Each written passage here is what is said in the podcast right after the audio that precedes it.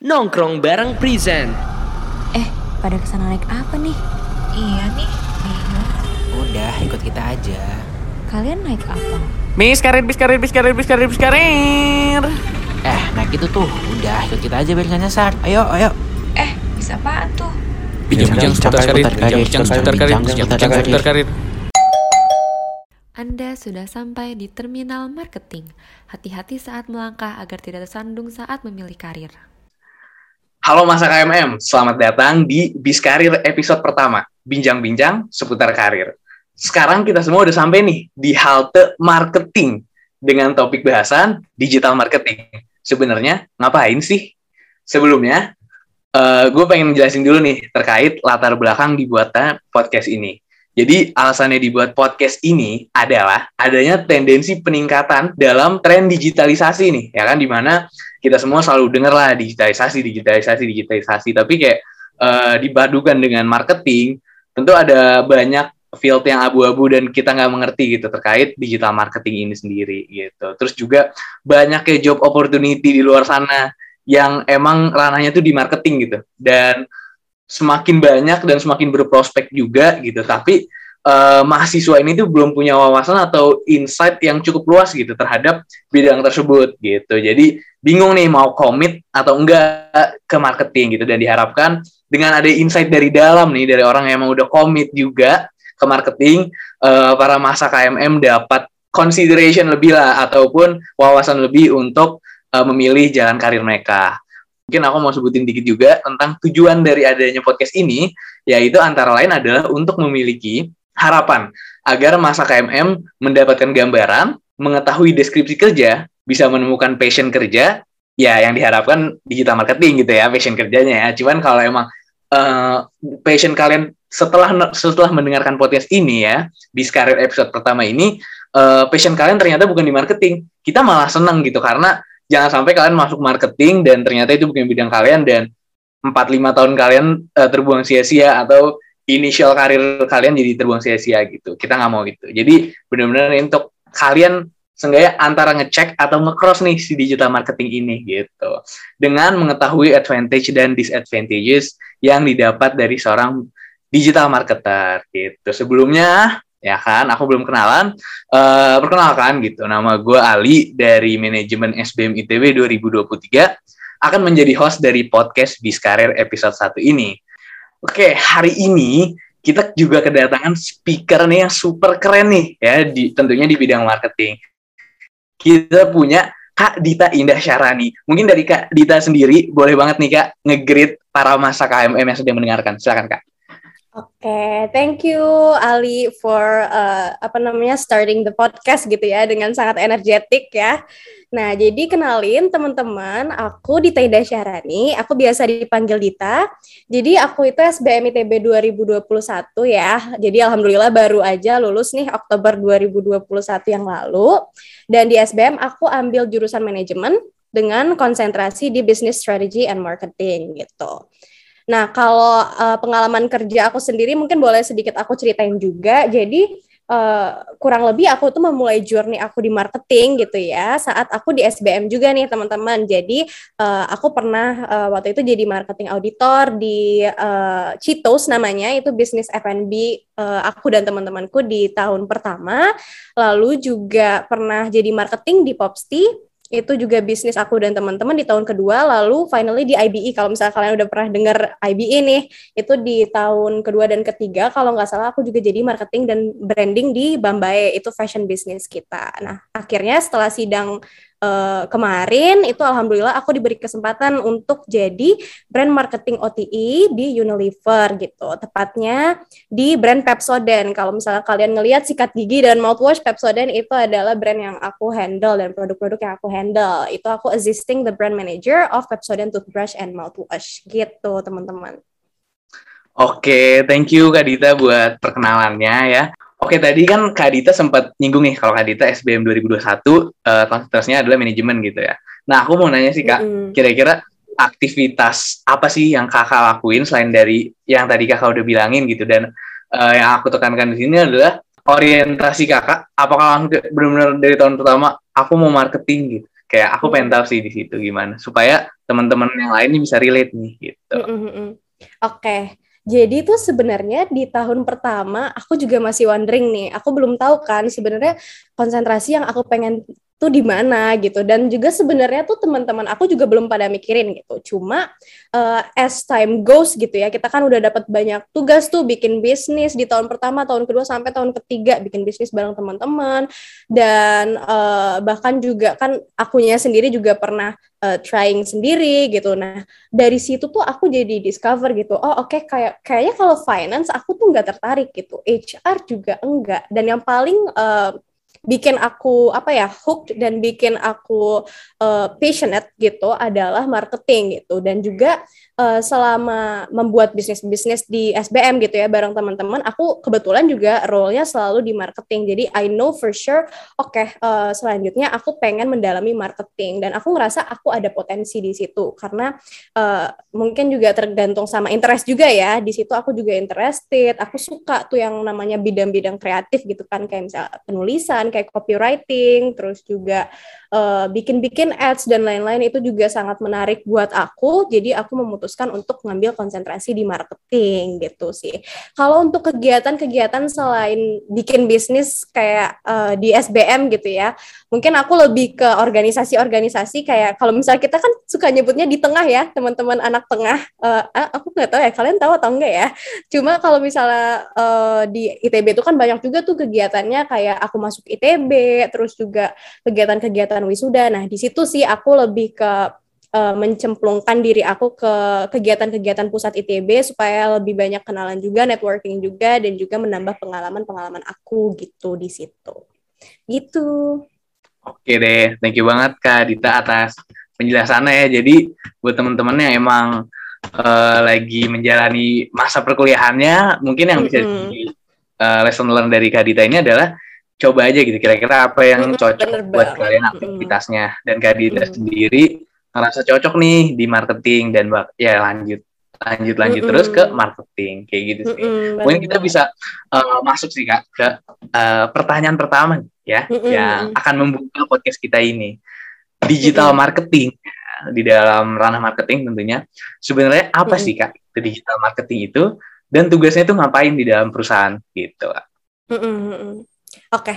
jadi uh, sebelumnya uh, as a background sedikit gitu ya, aku uh, emang sempet terjun yang benar-benar uh, fokus di digital marketing itu ketika aku jadi uh, branding dan marketing di company bareng teman-temanku gitu. Jadi kalau di situ kan kebetulan memang ranah yang paling bisa kita kuasai dan kita cemplungin itu adalah digital marketing.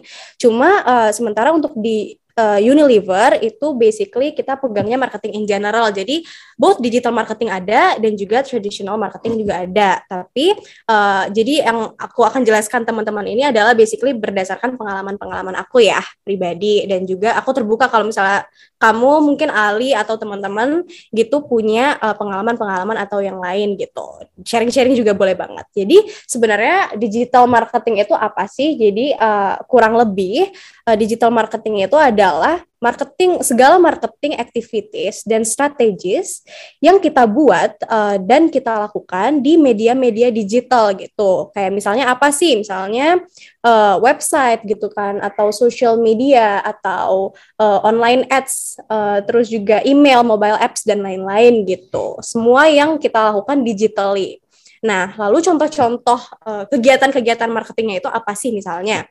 Misalnya kalian lagi buka uh, game nih, kalian lagi main game, terus tiba-tiba ada pop-up ads. Nah, itu adalah salah satu kegiatan uh, di ranah digital marketing ini. Terus misalnya brand-brand itu kan suka punya social media ya.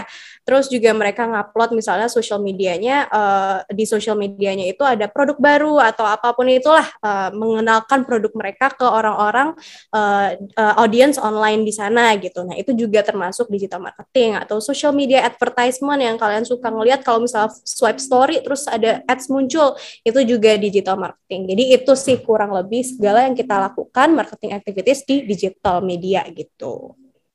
Lalu, oh ya, lalu untuk di kerjaannya sendiri itu di perusahaan uh, kurang lebih ya menghandle semua kegiatan-kegiatan itu gitu ya. Jadi uh, kalau misalnya di startup gitu atau bisnis kayak misalnya teman-teman kan bakal ada IBE nih atau introduction to business, bikin bisnis. Yang pasti kita di digital marketing itu akan terjun langsung kayak misalnya ngerekam ads dan lain-lain. Kita menentukan uh, strategi-strategi digital marketing yang mana aja yang mau kita cemplungin. Tapi kalau di perusahaan sendiri kemarin uh, kalau berdasarkan pengalaman aku sendiri di corporate gitu ya di Unilever itu itu sebenarnya kita uh, kebetulan kan megangnya salah satunya di digital marketing tapi juga di traditional marketing. Nah, jadi untuk di digital marketing sendiri kita kurang lebih menentukan nih uh, strategi yang mana yang mau kita ambil karena nggak semuanya kan mau dimasukin gitu misalnya. Nah, terus kita misalnya nentuin, oke okay, kita mau bikin social media ads dan kita mau bikin uh, uh, misalnya apa ya uh, organic post di social media terus juga ads di game-game tadi misalnya kita mau cemplungin juga berdasarkan target audience yang pas nah di situ sih kita masukin gitu kita akan work bareng agensi work bareng uh, kolaborasi-kolaborasi bareng partner-partner lain, agensi-agensi gitu dan uh, untuk execute itu. Jadi gitu sih kurang lebih uh, tugas digital marketing kalau di corporate gitu. Masih ngomongin tentang uh, digital marketing dan hmm. batasan kerjanya gitu. Aku mau nanya, kalau menurut Kak Dita sendiri menjadi seorang digital marketing itu sesibuk apa sih gitu? Dan tentu dalam bekerja ada target gitu ya, ada target dalam bekerja. Nah kira-kira apa sih atau adakah target tertentu yang harus dilalui gitu atau ditempuh oleh seorang digital marketer gitu sih kak? Oke, jadi sebenarnya sesibuk apa itu sangat tergantung ya sama culture perusahaan yang kita kerja di sana gitu.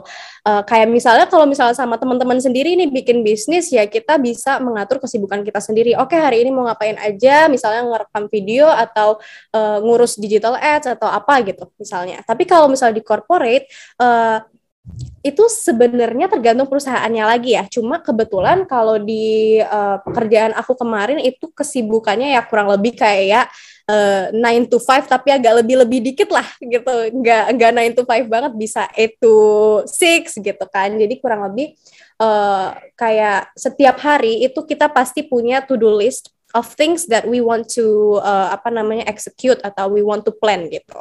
Misalnya kayak kalau aku sendiri kalau yang di ranah digital marketing itu kan berarti kerjanya bareng agensi, bareng uh, apa namanya digital agensi, media agensi dan lain-lain gitu kan. Itu membuat idenya bareng-bareng, misalnya campaignnya bareng-bareng gitu. Jadi kurang lebih tuh ya ada meeting di situ, terus aku juga akan create deck uh, atau presentasi kita mau ngeprioritas atau uh, ngebawa apa nih di campaign yang kali ini di produk kali ini gitu misalnya jadi ya kurang lebih uh, meetings dan deck dan discussion sama agensi-agensi dan lain-lain gitu jadi sibuk-sibuk uh, kurang lebih ya sibuk ya gitu. Nah kalau untuk uh, apa namanya target-target sendiri itu sebenarnya yang pasti untuk di digital marketing itu tuh ada matrix-matrix tertentu yang uh, ingin kita capai gitu. KPI lah kalau misalnya kalian udah pernah dengar gitu kan. Let's say misalnya tujuan akhir kita itu yang pasti misalnya kita ingin men, uh, meningkatkan brand awareness. Nah, tapi sebelum kita ngomongin brand awareness, matrix-matrix apa sih yang uh, pengen kita capai atau pengen kita pakai di situ?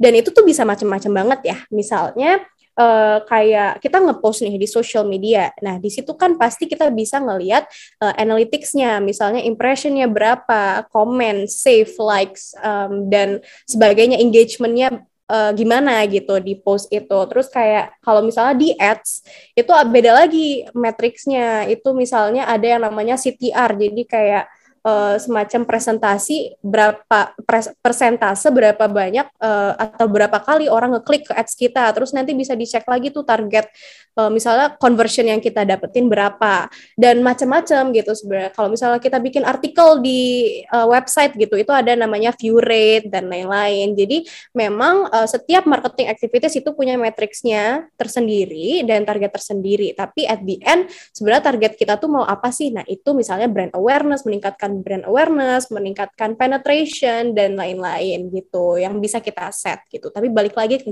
kegiatannya sendiri dan objektifnya gitu sih uh, Ali gitu. Oke deh, berarti emang uh, kalau misalnya asumsi masyarakat awam atau masyarakat KMM ya, jadi mikirnya digital marketing itu hubungannya dengan sales sales sales gitu padahal eh, nggak selamanya semuanya tentang sales Mm-mm. gitu banyak benar banget, benar banget eh, apa elemen-elemen lain dalam marketing yang menjadi target yang harus dilalui gitu sih oke iya benar mungkin kita Banyak bisa lah. eh, next dikit pengen tahu boleh Oke siap. Kita pengen tahu sih kak, digital marketing ya sama marketing itu bedanya apa sih kak? Nah, Mm-mm. apakah bedanya hanya di eh, penempatannya gitu? Apakah platformnya aja gitu secara offline dan online? Atau ada perbedaan-perbedaan lain nih kak? Gitu. sebenarnya ya eh, kurang lebih tuh kayak yang kamu sebut tadi ya kayak platformnya terus misalnya dia kegiatannya ada di mana. Jadi kalau misalnya digital marketing itu kan memang eh, hal-hal yang eh, marketing activities yang dilakukan digitally gitu. Kayak yang kalian lihat di layar di laptop di HP nah di situlah letak digital marketing. Tapi kalau marketing in general mm, kayak misalnya traditional marketing gitu itu sebenarnya apa sih? Jadi itu tuh kegiatan-kegiatan marketing, marketing activities yang kita lakukan eh, di channel-channel lainnya seperti misalnya kayak store offline gitu. Kayak kalau misalnya aku sendiri misalnya kemarin di brand itu kan juga eh, eh, ngurusin kayak eh, apa ya produk kita di store-store gitu. Misalnya di minimarket kayak di Indomaret dan lain-lain. Promonya mau ngadain apa. Nah, itu aku bisa kerjasama kolaborasi eh, bareng teman-teman atau coworker dari tim sales gitu atau apa ya kalau di kita namanya CCD gitu uh, customer and channel development gitu kalau nggak salah singkatannya. Nah itu kita bisa ngurusin promotion juga bareng terus abis itu misalnya nih ada produk launch gitu kan terus kita mau memperkenalkan itu ke masyarakat masyarakat di luar sana Oke, let's say kita secara digitally kita bikin uh, promosi-promosi online gitu kan. Terus misalnya social media uh, introducing the benefits of our products gitu. Terus misalnya bikin ads uh, di TV misalnya. Nah, selain dari itu kalau untuk marketing in general di traditional marketing biasa gitu ya, kita juga uh, bakal terjun tuh di apa namanya offline offline store misalnya kita membuat kalau misalnya kalian pernah lihat di toko toko ada papan terus ada uh, nama produknya benefit produknya gambar produknya. Nah itu juga kita masuk Indomaret atau kayak di store-store supermarket di hypermart kayak gitu juga. Nah itu sih kurang lebih bedanya. Jadi kayak memang uh, bedanya itu lebih ke channelnya sama platformnya juga gitu. Oke deh kak. Sama mungkin ini sih kak follow up questionsku terkait apa yang mungkin aku dan teman-teman masa KMM ini belum terlalu mengerti gitu. Adalah uh, gini, kira-kira uh, digital marketer atau marketer yang bisa dibilang sukses gitu atau outperform outperforming ini itu yang kayak gimana gitu, yang telah melewati apa gitu. Apakah mereka harus kayak uh, targetnya kayak ini kita harus nambah 100 ribu sales dari Pepsoden ya, terus kayak gimana pun caranya tolong akuin itu gitu, tolong tempuh target itu. Atau kayak gimana kak? Karena kalau emang misalnya nggak ada kayak gitu, aku bingung sih uh, gimana mm -hmm. caranya benar-benar uh, bikin si digital marketing ini tuh bisa measurable gitu performance. Mm -hmm. Oke, okay. jadi sebenarnya kalau yang aku uh, pengalaman aku sendiri gitu ya, kayak kemarin uh, kerja di Unilever gitu misalnya, kalau untuk digital marketing sendiri yang pasti uh, the way you know that you perform well itu adalah dengan menggunakan matrix-matrix tadi gitu kan ya. Jadi misalnya uh, ketika kita ngupload artikel kita mencapai berapa persen uh, view rate uh, atau apa namanya uh, kayak conversion rate dan lain-lain gitulah pokoknya. Nah terus juga misalnya kalau misalnya kita ngepost social media nih kan kita ngadain giveaway misalnya.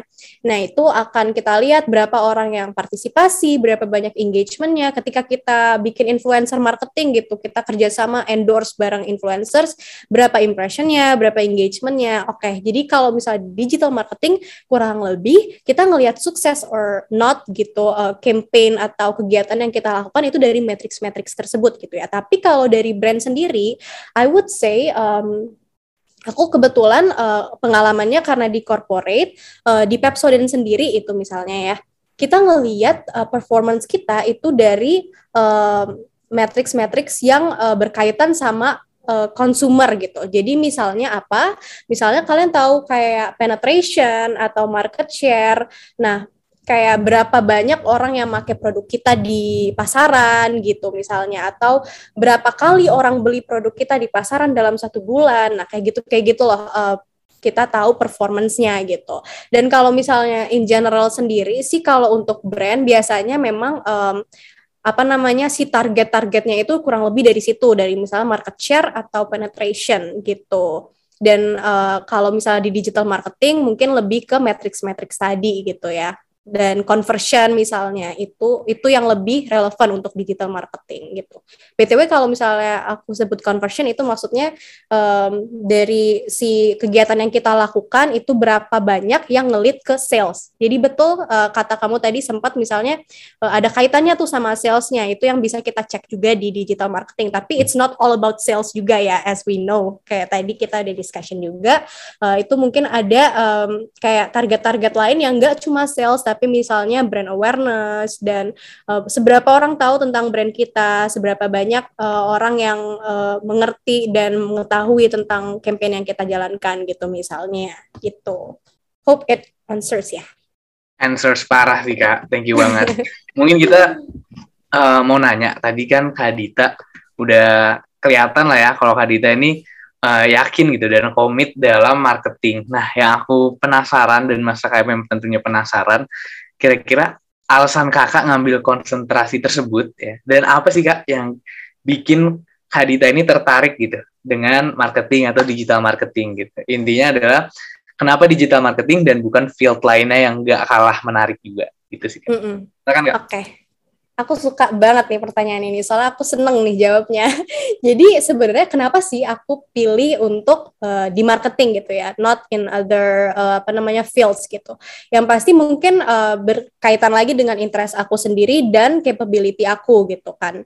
Uh, apa namanya yang aku suka dan yang aku bisa gitu. Jadi uh, memang setelah berbagai uh, namanya apa namanya pengalaman gitu ya, uh, kayak terjun langsung di bisnis-bisnis, oh oke okay, aku bisanya di sini dan aku suka juga di sini dan that's why uh, secara simpelnya kenapa aku ngambil marketing. Tapi setelah aku apa ya namanya, uh, setelah aku pikirkan lagi, kenapa sih kok aku nyaman gitu di marketing? Ternyata itu adalah karena aku suka the balance of data dan creativity gitu. Kenapa sih? Uh, jadi kayak di marketing itu kan kita menentukan ide-ide yang mau kita execute, yang mau uh, strategi yang kita plan itu tuh juga berdasarkan data.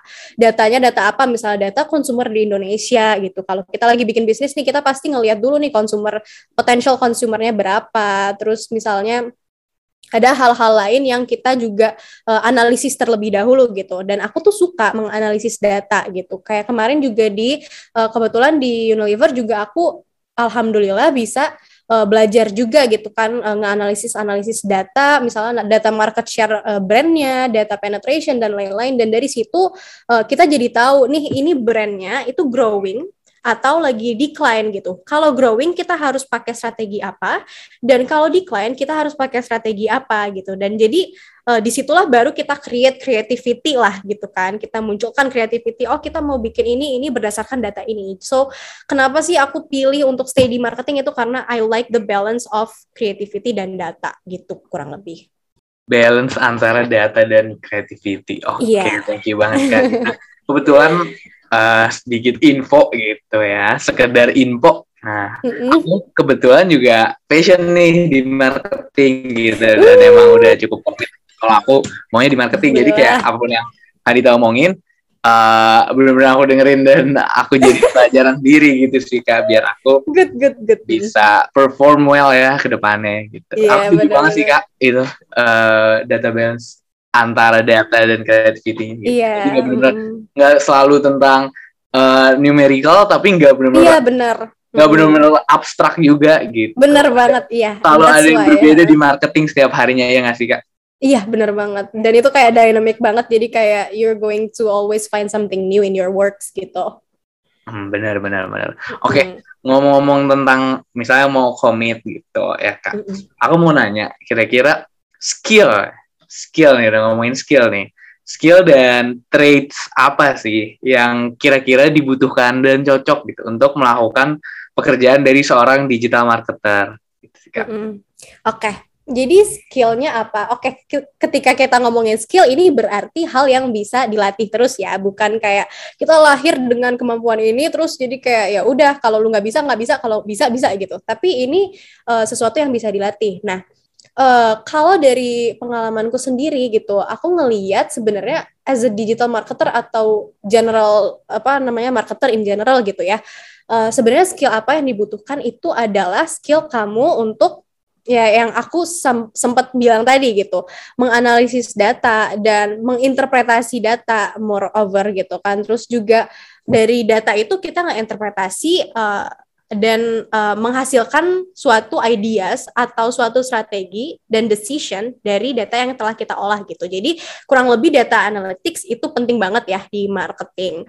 Terus juga yang pasti creative thinking juga. Nah, itu. Jadi kayak kurang lebih ya data analytics dan creative thinking yang balance gitu. Selain kita nggak analisis data, kita berusaha mengerti ini data maksudnya apa gitu terus kita akan uh, generate ideas dan creative uh, creativity out of that data gitu kurang lebih. Terus selain itu juga kalian uh, harus apa ya mau untuk update sama uh, kondisi yang paling relevan saat ini gitu, kondisi updated saat ini. Jadi harus selalu ikutin zaman gitu ya, karena kan kalau marketing yang pasti kegiatan-kegiatan kita sangat ber uh, sangat momentum based gitu, sangat berkaitan sama keadaan saat ini tuh kayak gimana gitu. Kayak misalnya saat ini kan pandemik ya, kita pastinya memarketkan produk-produk kita itu dikaitkan tuh dengan pandemik. Misalnya nih produk bisa uh, menghilangkan bakteri untuk uh, di mulut gitu, misalnya.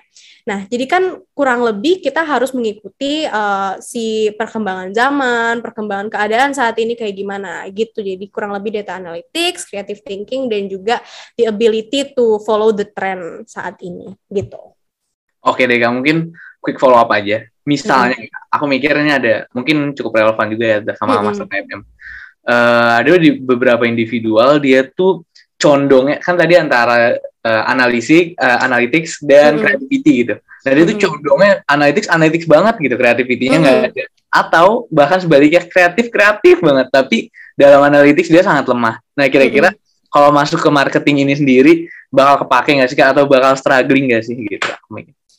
Bisa banget sebenarnya. Karena aku juga sejujurnya nih ya aku orangnya nggak yang kreatif pisan gitu. Kayak kalau misalnya melihat sesuatu teh langsung ada ide gitu. Enggak gitu. Tapi itu sesuatu yang bisa dilatih. Jadi misalnya kamu terjun langsung gitu kan ke dunianya and then you just kind of like um, practice yourself gitu. Terus juga belajar dari sana. Gimana sih cara uh, apa namanya create ideas? Misalnya kamu ngelihat uh, easy ways-nya adalah kamu ngelihat dari kompetitor gitu misalnya dari kompetitor mereka ngadain apa sih? Oh apa yang bisa kita modifikasi? Nah di situlah uh, letak uh, apa namanya kita bisa ngelatih creative thinking kita misalnya. Tapi yang data apa namanya yang bisa kreatif banget juga bisa sebenarnya. Kalau misalnya kalian tahu uh, ada yang namanya agensi-agensi itu kan ada yang uh, agensi yang suka bikin iklan, ada agensi yang misalnya work on digital campaigns dan lain-lain. Itu juga cocok banget tuh untuk uh, kalian cemplungin gitu misalnya. Tapi yang pasti semuanya bisa dilatih gitu. Jadi it's okay um, just apa namanya splunge into the experiences and apa namanya train yourself in it gitu.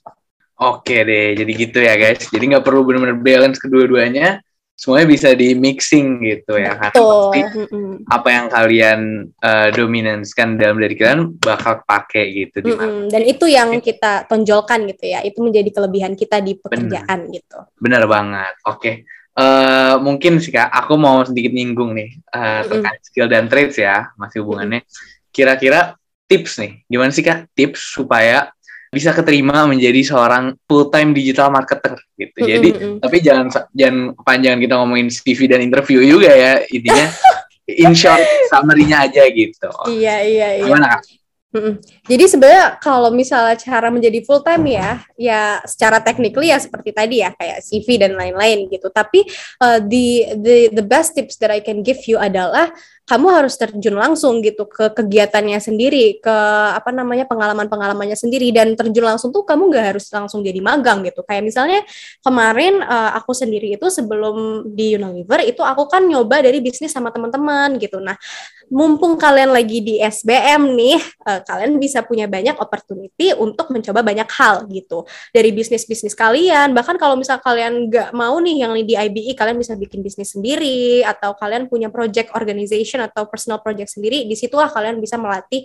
marketing dan kalian bisa masukin itu gitu ke uh, menjadi bagian dari uh, experience kalian gitu jadi just benar-benar uh, terjun ke lapangan, terjun ke pengalaman-pengalamannya sendiri untuk mencoba dan belajar gitu. Supaya ketika kalian melamar itu kalian udah punya background di situ gitu. Oke deh, thank you Kak Dita. Ininya nyemplung dulu sekalian Mm-mm. penuhin portofolio gitu ya kayak. Iya, bener tuh portofolio juga penting. Bikin portfolio di mana kalian udah nyoba-nyoba banyak hal gitu. Oke deh, thank you ya Kak Dita. Ini mungkin kita bisa lanjut ke pertanyaan selanjutnya. Eh, Mas KMM dan aku sangat penasaran. Boleh nggak sih Kak kira-kira jelasin eh, jenjang karir gitu? atau tangga perusahaan yang bisa dipanjat nih oleh seorang digital marketer yang baru keterima gitu. Sampai akhirnya bisa memiliki posisi yang maksimal nih dengan gaji yang tentunya maksimal juga karena nggak nggak ini ya nggak munafik kita semua butuh duit gitu. Pengen tahu kira-kira prospeknya sejauh apa sih seorang digital marketer atau seorang marketer ini? Gitu. Oke, jadi sebenarnya pengetahuan aku di sini juga masih terbatas ya, karena eh, kebetulan pengalaman-pengalamanku juga terbatas di perusahaan kemarin nih, kebetulan. Cuma dari yang aku lihat tuh dari sana sebenarnya eh, kurang lebih eh, ketika kita nyemplung di dunianya itu biasanya kita akan menjadi eh, kalau misalnya digital marketing mungkin bisa menjadi staffnya dulu gitu kali ya. Jadi kayak eh, ada yang namanya staff gitu misalnya, terus ada yang namanya supervisor, terus nanti mungkin naik-naik-naik menjadi misalnya assistant manager gitu, terus habis itu jadi manager misalnya. Cuma eh, balik lagi tiap perusahaan pasti beda eh, dan apa namanya skala besarnya perusahaan itu juga mempengaruhi. Kalau misalnya di eh, yang aku kemarin sendiri itu ada cuma ada dua. Jadi kalau misalnya uh, full time-nya itu sendiri ada yang assistant sama ada yang udah jadi manager. Jadi cuma kurang lebih cuma dua itu tapi ntar mungkin bisa uh, di atas atasnya lagi itu jadi head of bla bla bla gitu. Kalau misalnya di marketing sih uh, lebih ke marketingnya gitu. Cuma kalau misalnya secara umum itu biasanya staff terus habis supervisor terus nanti ada juga selain itu juga ada yang namanya assistant manager terus nanti manager head of bla bla bla dan ke atas ke atas gitu. Jadi bisa banget sih kalian uh, punya jenjang karir di situ gitu. Tapi itu yang aku tahu mengenai digital marketing. Tapi kalau misalnya di marketing general sendiri sih kurang lebih itu jadi assistant brand manager terus nanti brand manager terus ntar ada yang namanya CCBT leader dan lain-lain kalau di perusahaanku jadi makin ke atas makin ke atas head of bla bla bla gitu misalnya gitu Oke deh, jadi kayak gitu ya terkait uh, jenjang karir yang bisa dilakoni gitu untuk para Mm. uh, seorang digital marketer atau marketer yang Mm-mm. fresh graduate gitu ya. Panjang lah Mm. itu butuh Iya. Bahkan dua digit tahunnya mungkin ya tahun sampai bisa jadi market tergantung performanya juga tentunya. Iya betul betul rezeki juga ya tergantung Rezeki. rezeki, juga oh, masya ya. Allah Banyak lah variabelnya di sana. banyak eh, betul betul variabelnya Oke deh, mungkin kita mau ini nih lebih mengulik segala pengalaman dari Kak Dita gitu ya. Kita pengen kuras nih pengetahuan dari segala mata Kak Dita. Kita pengen ri Kak Dita untuk nge-review gitu. Nge-review secara personal dan nge-rate pengalaman kakak selama menjadi seorang digital marketer. Gimana sih Kak eh, review dan rate? Oke, mungkin eh, nggak sebagai digital marketer kali ya, karena kebetulan kemarin aku eh, marketingnya secara general, tapi eh, berdasarkan eh, pengalamanku sendiri, I would definitely say, em, aduh, rate ya, ini agak susah ya, rate. eh, I would say 10 out of 10 kali ya, karena sebenarnya eh, semuanya tuh kayak punya plus and minus masing-masing. Setiap pekerjaan tuh pasti punya plus and minus masing-masing. Bahkan setiap perusahaan juga punya plus and minus masing-masing.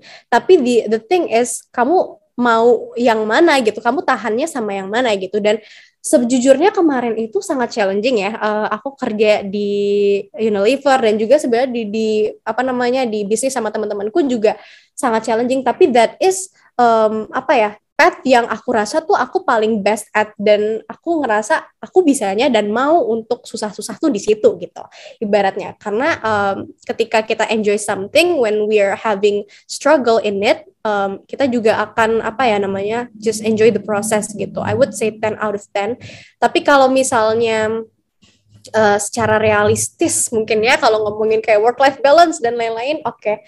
let me say uh, 8 out of 10 kali ya bisa sih 8 out of 10 karena di situ uh, ketika kemarin itu aku nyemplung tuh di corporate kebetulan memang workloadnya cukup tinggi. Jadi uh, kurang lebih kayak waktu istirahatnya agak kurang. Nah mungkin tuh-nya itu hilang di situ kali ya. Tapi kalau misalnya in general sebenarnya marketing is very fun. Jadi I would definitely um, give it a 10 out of 10 gitu sebenarnya kalau secara in general gitu.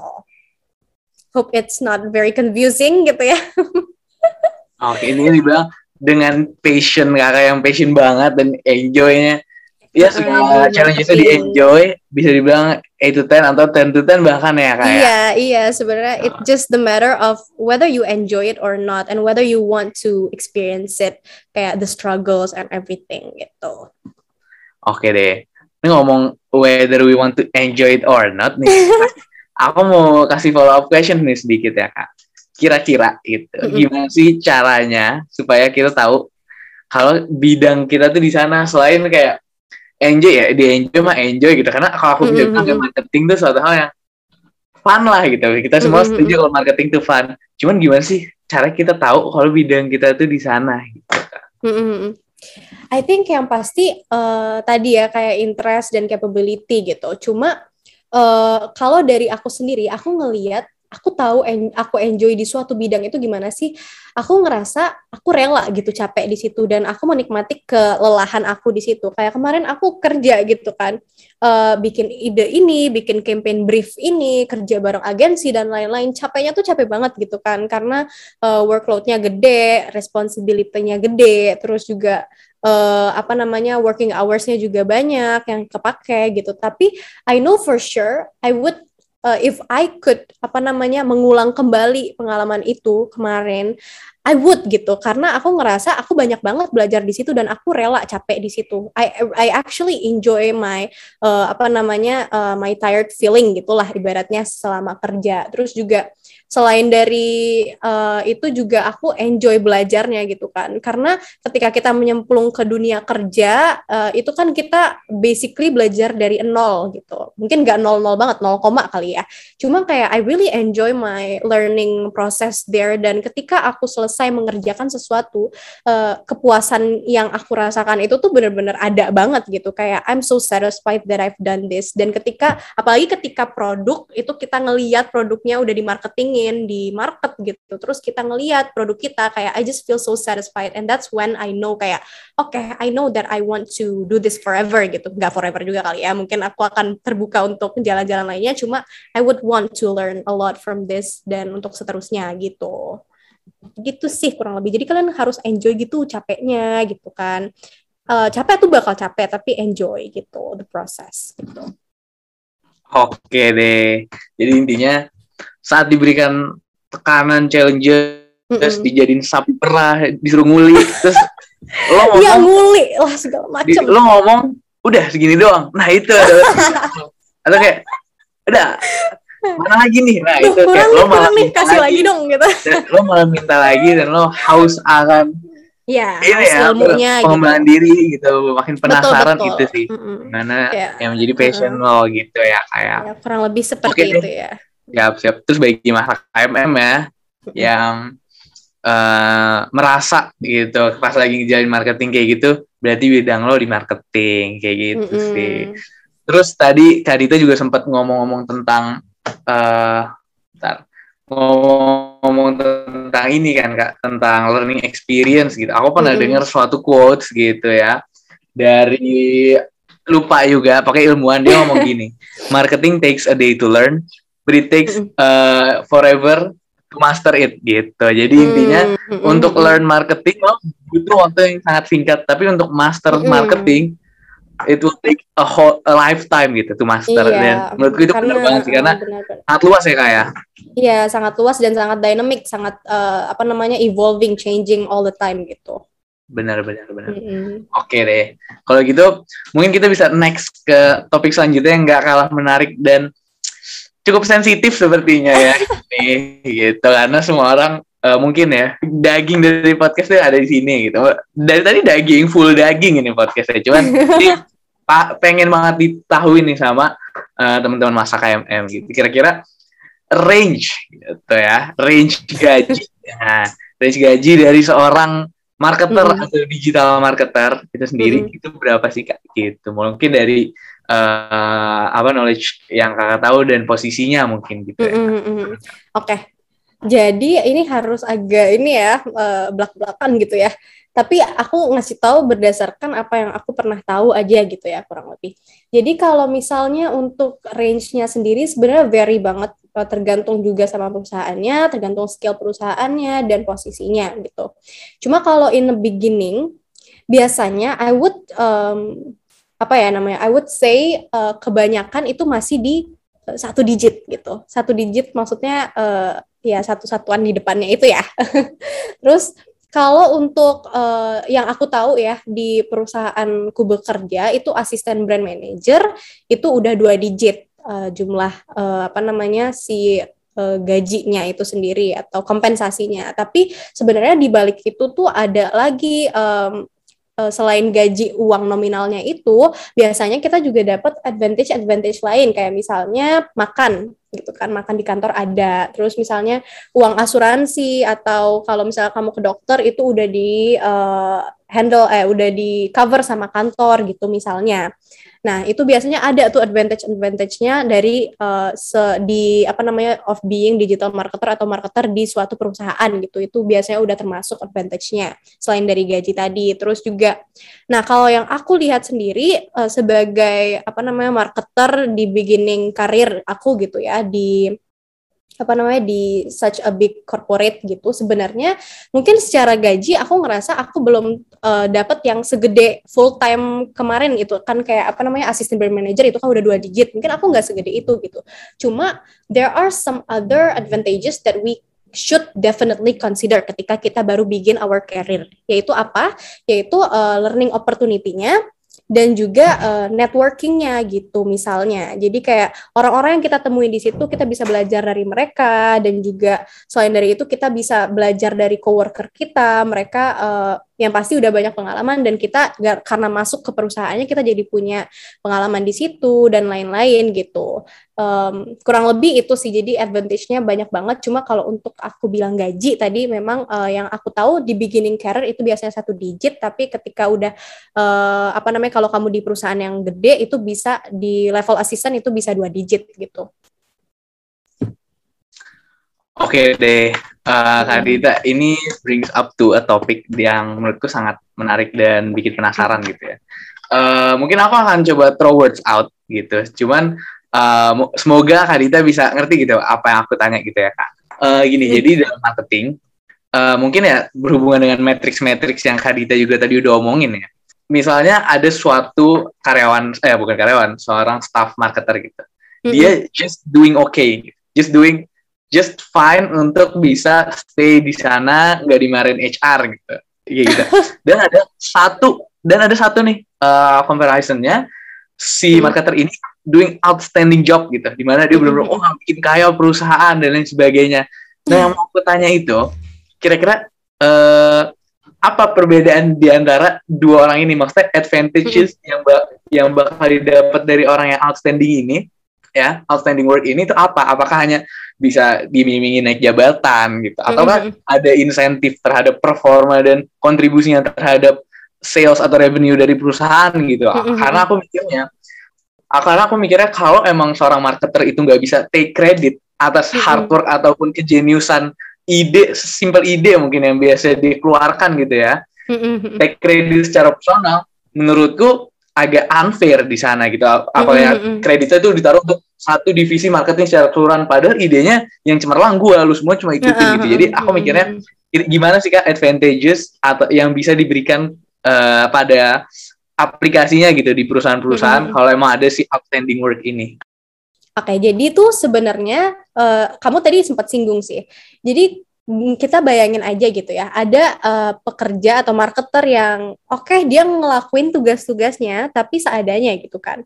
Tapi ada juga marketer yang uh, actively generating ideas, terus juga dia uh, apa sih namanya proaktif untuk memberikan saran ke perusahaan dan lain-lain dan dari ideas dia dia bisa berhasil uh, membantu perusahaan untuk grow gitu, membantu brandnya untuk grow gitu. Yang pasti uh, dari situ aja tuh sebenarnya kita udah bisa apa namanya nebak gitu ya. Kayak orang-orang di sekitar dia dan juga bosnya misalnya uh, manajernya gitu mereka akan bisa ngelihat nih ini orang tuh punya potensi untuk grow gitu untuk uh, apa namanya jenjang karirnya naik lagi. Terus juga HR pasti juga akan uh, nge-recognize itu. Nah dari situlah mungkin uh, bisa kita lihat uh, rewardnya itu bisa berupa promotion misalnya atau kayak dia akan di rotation nih ke ke apa namanya ke bidang lain uh, ke kategori atau produk lain gitu karena dia dianggap bisa memegang produk tersebut atau brand tersebut gitu misalnya.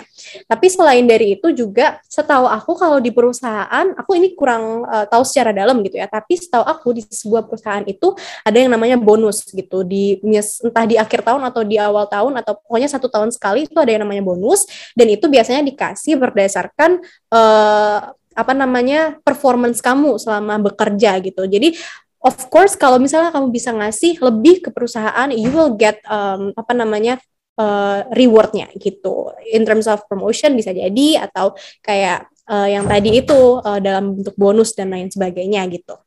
Gitu sih. Oke jadi uh, tentunya sistem dari HR harusnya udah ini ya udah cukup advance lah untuk bisa tahu ini idenya siapa ini siapa gitu kak. Iya, dalam, mereka pasti dalam, punya penilaian tersendiri gitu. Betul betul. Dalam pengaplikasiannya bisa nggak sih kak? Misalnya kan itu ide dari kakak gitu, ideasnya dan cara teknikalnya yang benar-benar cemerlang kakak. Tapi yang ngelakuin suatu kelompok gitu. Jadi kakak tuh nyar aja gitu. Maksudnya HR juga nggak bisa notice kakak karena itu pekerjaan satu kelompok. Ataukah itu semuanya bisa di kayak itu ideku gitu atau suatu cara supaya nggak tahu ini tuh kita gimana kira-kira dalam pengaplikasiannya? Uh, Sebenarnya sih ya uh, nggak kayak gitu sih ya. kalau di apalagi kalau udah perusahaan besar pasti uh, it's it's going to be a bit harder gitu untuk uh, make sure apa namanya setiap uh, setiap uh, apa namanya uh, setiap pekerjanya itu kayak gimana gitu untuk make sure mereka semua. Cuma yang aku tahu adalah kita kan punya kayak manajer-manajer gitu ya um, dari mereka itu sebenarnya si uh, kita semua tuh bisa di apa ya di report gitu ke HR performance dia kayak gimana dan lain-lain sebagainya gitu. Jadi mungkin lebih ke hierarkinya lagi setauku ya. Tapi uh, please correct me if I'm wrong dan kalau misalnya uh, ternyata di lapangan juga pasti uh, apa namanya si gimana dijalankannya si program HR ini dalam menilai uh, apa namanya si pekerjaannya itu pasti beda-beda setiap perusahaan dan balik lagi sama skillnya. Cuma setahu aku sih nggak yang literally dia melihat satu-satu gitu ya. Ini ide siapa? Itu enggak, enggak seperti itu ya. Mungkin mungkin bisa uh, apa namanya consult sama manager atau dan sebagainya lah gitu untuk nge-evaluate performance kita gitu. Oke deh. Jadi kalau kalau boleh nge up ternyata maksudnya dalam bekerja secara real gitu ya dalam perusahaan yeah. Gak semua nggak semua apa ya outstanding work kita tuh gak bakal di dilihat 100% gitu pasti ada suatu saat di mana kita nggak dapet kreditnya tapi ya kita bakal terus lakuin itu dengan harapan hard work will pay off gitu ya kayak iya yeah, it's actually very normal sih ya di dunia kerja kayak not everyone itu uh, kita nggak selalu diketahui kayak nih ide gue kenapa lu ini nggak nggak kayak gitu sih mungkin lebih ke kerjaan bareng gitu kali ya oke deh siap siap Oke, okay, karena dari tadi kita udah ngomongin manis-manisnya gitu ya, ngomongin juga uh, advantage-advantage-nya. Mungkin kita mau masuk nih Kak, kira-kira ke uh, yang sedikit bisa menjadi uh, pros and cons-nya gitu lah. Kita mm -hmm. lagi ngomongin konsen. Nah, aku mau nanya nih Kak, kira-kira tantangan yang Kak Dita sendiri rasain selama menjadi seorang marketer di marketing gitu ya, atau di digital marketing pun, apa sih kira-kira tantangan-tantangan yang uh, berarti bagi kakak gitu. Oke, okay. jadi sebenarnya tuh kurang lebih tantangannya adalah kita harus apa ya namanya stay updated with current situation gitu. Meaning uh, ketika kita main social media, ketika kita ngelihat internet nih, kita harus pay attention to what the world has to offer gitu kayak sekarang tuh dunia tuh lagi kayak gimana sih? Sekarang tuh giat ke keadaan pandeminya misalnya itu lagi kayak gimana dan apalagi hal-hal yang berkaitan sama produk kita. Misalnya nih saat di Unilever kemarin aku megang produk yang kaitannya tuh erat banget sama pandemi. Jadi uh, kayak misalnya ada mouthwash nih uh, produk yang aku pegang itu punya uh, benefit untuk uh, menghilangkan virus gitu di dalam mulut. Jadi aku harus pay attention to kegiatan eh, keadaan pandemik uh, saat ini gitu. Jadi misalnya kayak kemarin kan sempat tuh pandemi udah mulai turun ya kan. Terus kita aktif tuh ngomongin meskipun pandemi udah mulai turun, kita harus tetap menggunakan bla bla misalnya. Lalu kemudian eh tiba-tiba ada Omikron langsung ganti gitu semuanya campaignnya semua message yang kita communicate ke audience ke consumer itu langsung ganti lagi. Dan di situ kita harus agile gitu. Nah di situ sih mungkin tantangannya kayak kamu harus stay aktif on uh, apa namanya uh, mengikuti tren saat ini mengikuti keadaan saat ini gitu keadaan dunia lah saat ini atau Indonesia gitu. Dan juga um, ya dari dari situ kita harus bisa agile dan mau pivot ketika kita mau mengganti strategi dan lain-lain. Di situ sih mungkin tantangannya kalau untuk di marketing gitu. Oke deh untuk untuk tetap menjadi relevan ya dalam yes, relevan. Uh, bekerja karena setiap hari marketing kan berhubungan dengan communication with customer gitu ya. Kalau kita mm -hmm. nggak up to date pasti uh, output dari yang kita lakuin juga jadi iya. nggak tepat sasaran gitu ya kayak mm -hmm. pesannya harus relevan dan tepat sasaran gitu. Betul betul.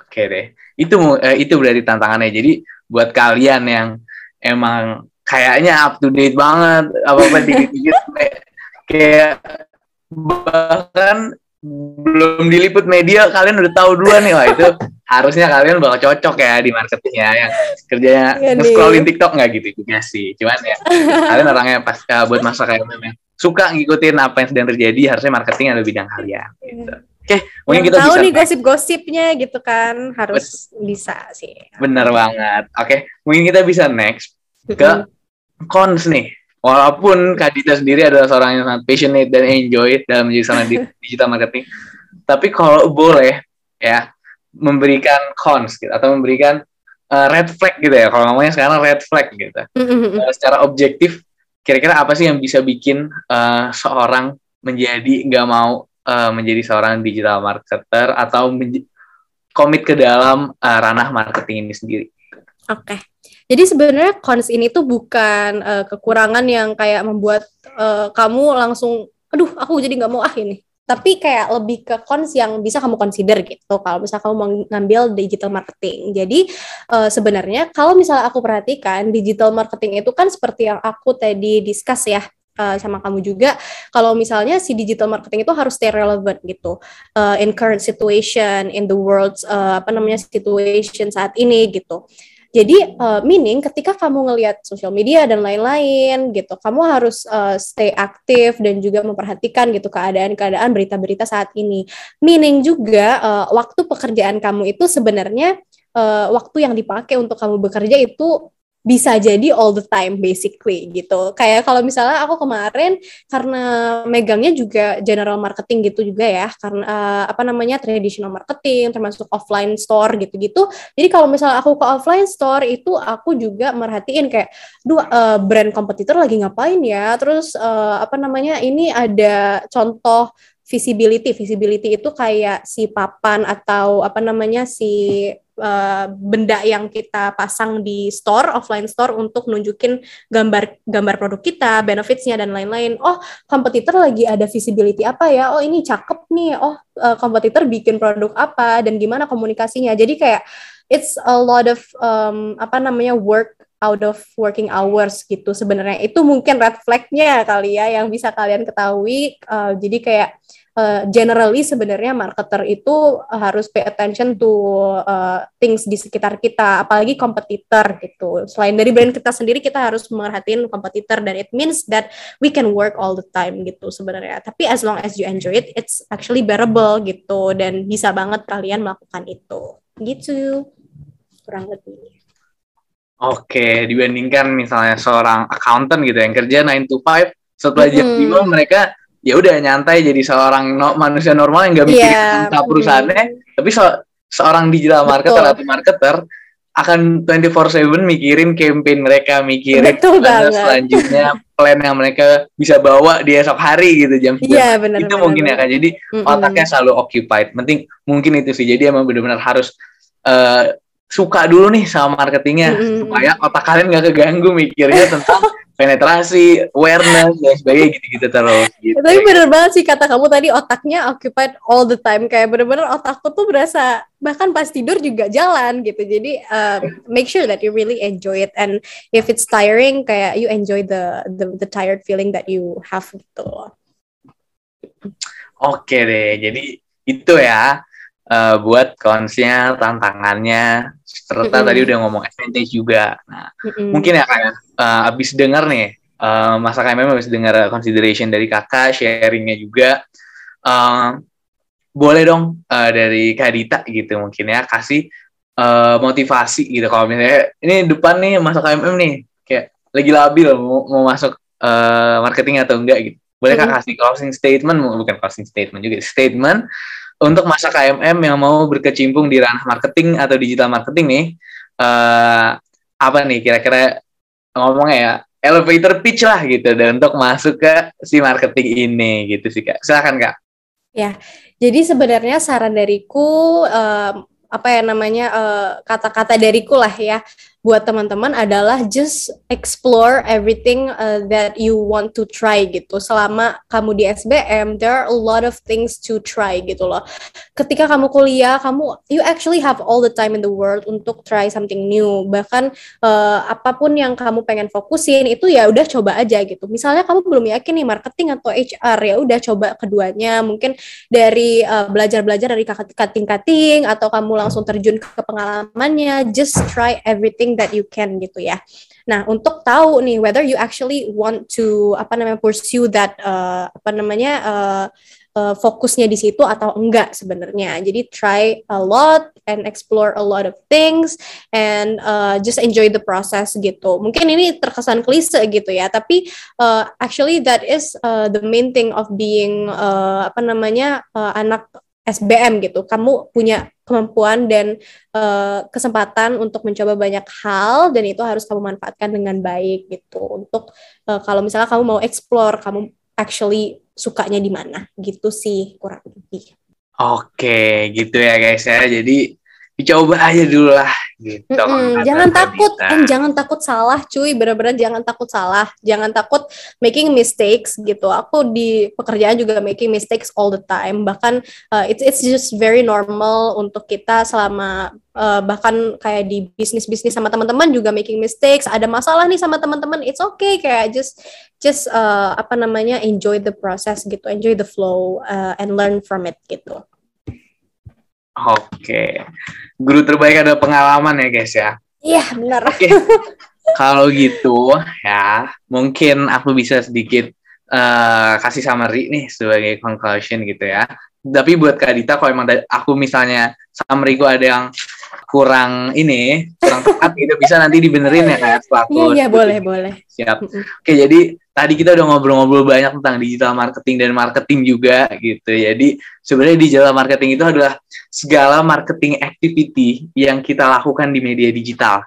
Itu, gitu. Kerjaannya adalah yang handles uh, semuanya berhubungan dengan marketing pada umumnya gitu. Tapi lebih ke nentuin strategi dan lain sebagainya terkait perusahaan tersebut dalam menjajakan apa yang mereka uh, serve gitu. Terus untuk bedanya ya ada di channel dan platformnya gitu. Dan untuk menjadi seorang digital marketer atau marketing yang sukses itu adalah dari KPI atau matrix-matrix yang tentunya nanti relevan gitu. Dan tentunya kalian nggak cuma hai hai nggak ada ide eh, terus bisa dapat gaji gitu. Ini benar-benar eh, ditentuin gitu ya guys ya. Jadi emang kalian harus berperforma juga. Nggak nggak serta merta bisa berlindung di balik kelompok marketing ini gitu. Nah Uh, kalau dari Kak Dita sendiri gitu, tadi ngomong kenapa harus pilih marketing karena uh, hal pertama harus lihat dulu nih interest dan capability kalian gitu. Kalian suka nggak di sini gitu? Kalian bisa nggak analytics data? Kalian suka tentang strategical nggak gitu dalam ya dalam hal marketing tentunya ya. Dan kalian mungkin ya bisa ngedevelop creativity kalian nggak gitu supaya kalau kalian bisa menemuin nggak harus balance sih kalau kalian bisa uh, ngerasa ada dominansi dalam data analytics atau creativity itu bakal menjadikan kalian seorang marketer yang natural kayak gitu. Terus skill dan trade saya tadi juga uh, udah sempat disinggung ya tentang interpretasi data, analytics, terus ngasilin ideas dan decision yang fresh gitu. Itu sangat uh, dicari tuh di marketing kayak gitu. Jadi, tapi kembali lagi kalau emang belum ada atau belum keluar, bisa dilatih tentunya gitu kalau kata mm -hmm. Terus uh, tipsnya tadi ya, uh, eh, CV dan interview semua portfolio dilakuin aja dari sekarang gitu. Kalau bisa uh, nyenggol-nyenggol marketingnya supaya selain dari eh, selain dari cuma tertulis di CV kalian beneran punya skill yang kalian dapatkan dari pengalaman kalian selama menjadi mahasiswa SBM ITB gitu. Terus untuk jenjang karirnya sangatlah uh, very gitu, di mana the staff supervisor, system manager, manager terus juga banyak uh, kayak uh, product management yang bakal dipindahin kalau emang kalian berperforma jadi jadi kayak eh, nggak uh, usah takut kalian bakal jadi budak korporat selamanya karena sebetulnya coba aja dulu gitu. Dicoba aja dulu dan nanti kalau kalian mau pivot ke mana pun itu bisa gitu. Terus mm -hmm. mungkin ya kalau review dan rate dari Kadita nih ini nggak tahu nih bias atau enggak cuman let's let's say 10 out of 10 gitu ya katanya sama marketing ini dari Unilever maksudnya selama Kadita bekerja menjadi seorang marketing karena tentunya kalau bisa kita lihat backgroundnya karena Kadita sangat passionate dan sangat enjoy terhadap challenges yang uh, didatangkan ke Kadita sendiri terkait marketing ini sendiri. Untuk range gajinya mungkin ya kita nggak bisa muluk-muluk sebagai fresh graduates emang satu digit gitu. Cuman hmm. mungkin nanti kalau kalian berperforma ke depannya tentunya dua digit ke depan ke depan ke depannya lagi sampai uh, itu bisa banget gitu kalian raih dengan performa dan persistent yang bisa kalian uh, berikan gitu. Mm-hmm. Terus untuk tantangannya katanya harus selalu stay updated and relevant dan otak kalian akan selalu kepikiran ke pekerjaan kalian kayak gitu. Benar, benar jadi, sekali. Tuh, jadi jadi marketing ini bukan 9 to 5 job tapi bukan lifetime job juga, 24/7 job gitu ya. Jadi harus benar-benar komit kalau emang kalian mau jadi seorang marketing supaya bisa nggak cuma just doing okay tapi kalian bisa giving outstanding 100% work kayak gitu. Dan pesan dari Kadita adalah explore aja apa pun yang kalian mau coba dan kalau emang itu kalian udah yakin gitu coba fokusin di sana gitu. Dan jangan lupa enjoy the process cherish every moment dan jangan takut salah. Gitu kayak aja mantap mantap mantap. Ini udah cocok jadi podcaster gitu ya. Waduh, udah, udah cocok jadi speaker sih sebenarnya. Yang yang aku ngomongin kan dari cuma ngulang omongan Kadita ya kalau boleh. Nanti gantian deh kalau aku bikin podcast aku undang undang kamu ya Ali. Waduh, boleh boleh. Terbalik ya role-nya. Iya, oke. Okay. Jadi karena udah mau satu jam juga, mm-hmm. mungkin aku bisa uh, tutup podcast ini. Terima kasih banyak buat Kak Dita selaku speaker dari episode pertama Bis Karir digital marketing sebenarnya ngapain sih gitu. Uh, mohon maaf kalau ada kesalahan kepada Mas Raymond dan maaf juga ke Kadita Indah Syahrani uh, kalau aku ada salah kata atau salah perlakuan. Mungkin dari Kadita mau sedikit say goodbye gitu ke masa yeah. KMM. Oke, okay, uh, eh, Ali dan juga teman-teman, makasih banget, thank you for having me gitu ya. Aku senang banget bisa diundang di sini. Jujur senang banget gitu ya, karena aku nggak pernah kepikiran akan kembali ke SBM ITB untuk berbagi gitu tentang pengalaman aku. Thank you very much for uh, having me dan juga semoga uh, apa namanya uh, penjelasan atau discussion kita barusan itu bisa bermanfaat juga buat teman-teman dan juga I hope um, kalian memanfaatkan waktu kalian di SBM dan di perkuliahan dengan baik dan jangan lupa lupa having fun juga while exploring things that you like gitu. Uh, gitu sih kurang lebih terima kasih banyak dan maaf kalau ada salah kata juga. Oke, dengan begitu telah selesainya podcast kita. Anda akan segera meninggalkan halte digital marketing dan sampai bertemu di halte-halte berikutnya. Terima kasih. Dadah untuk semuanya. Bye. Masa terima kasih telah mendengarkan. Cheers.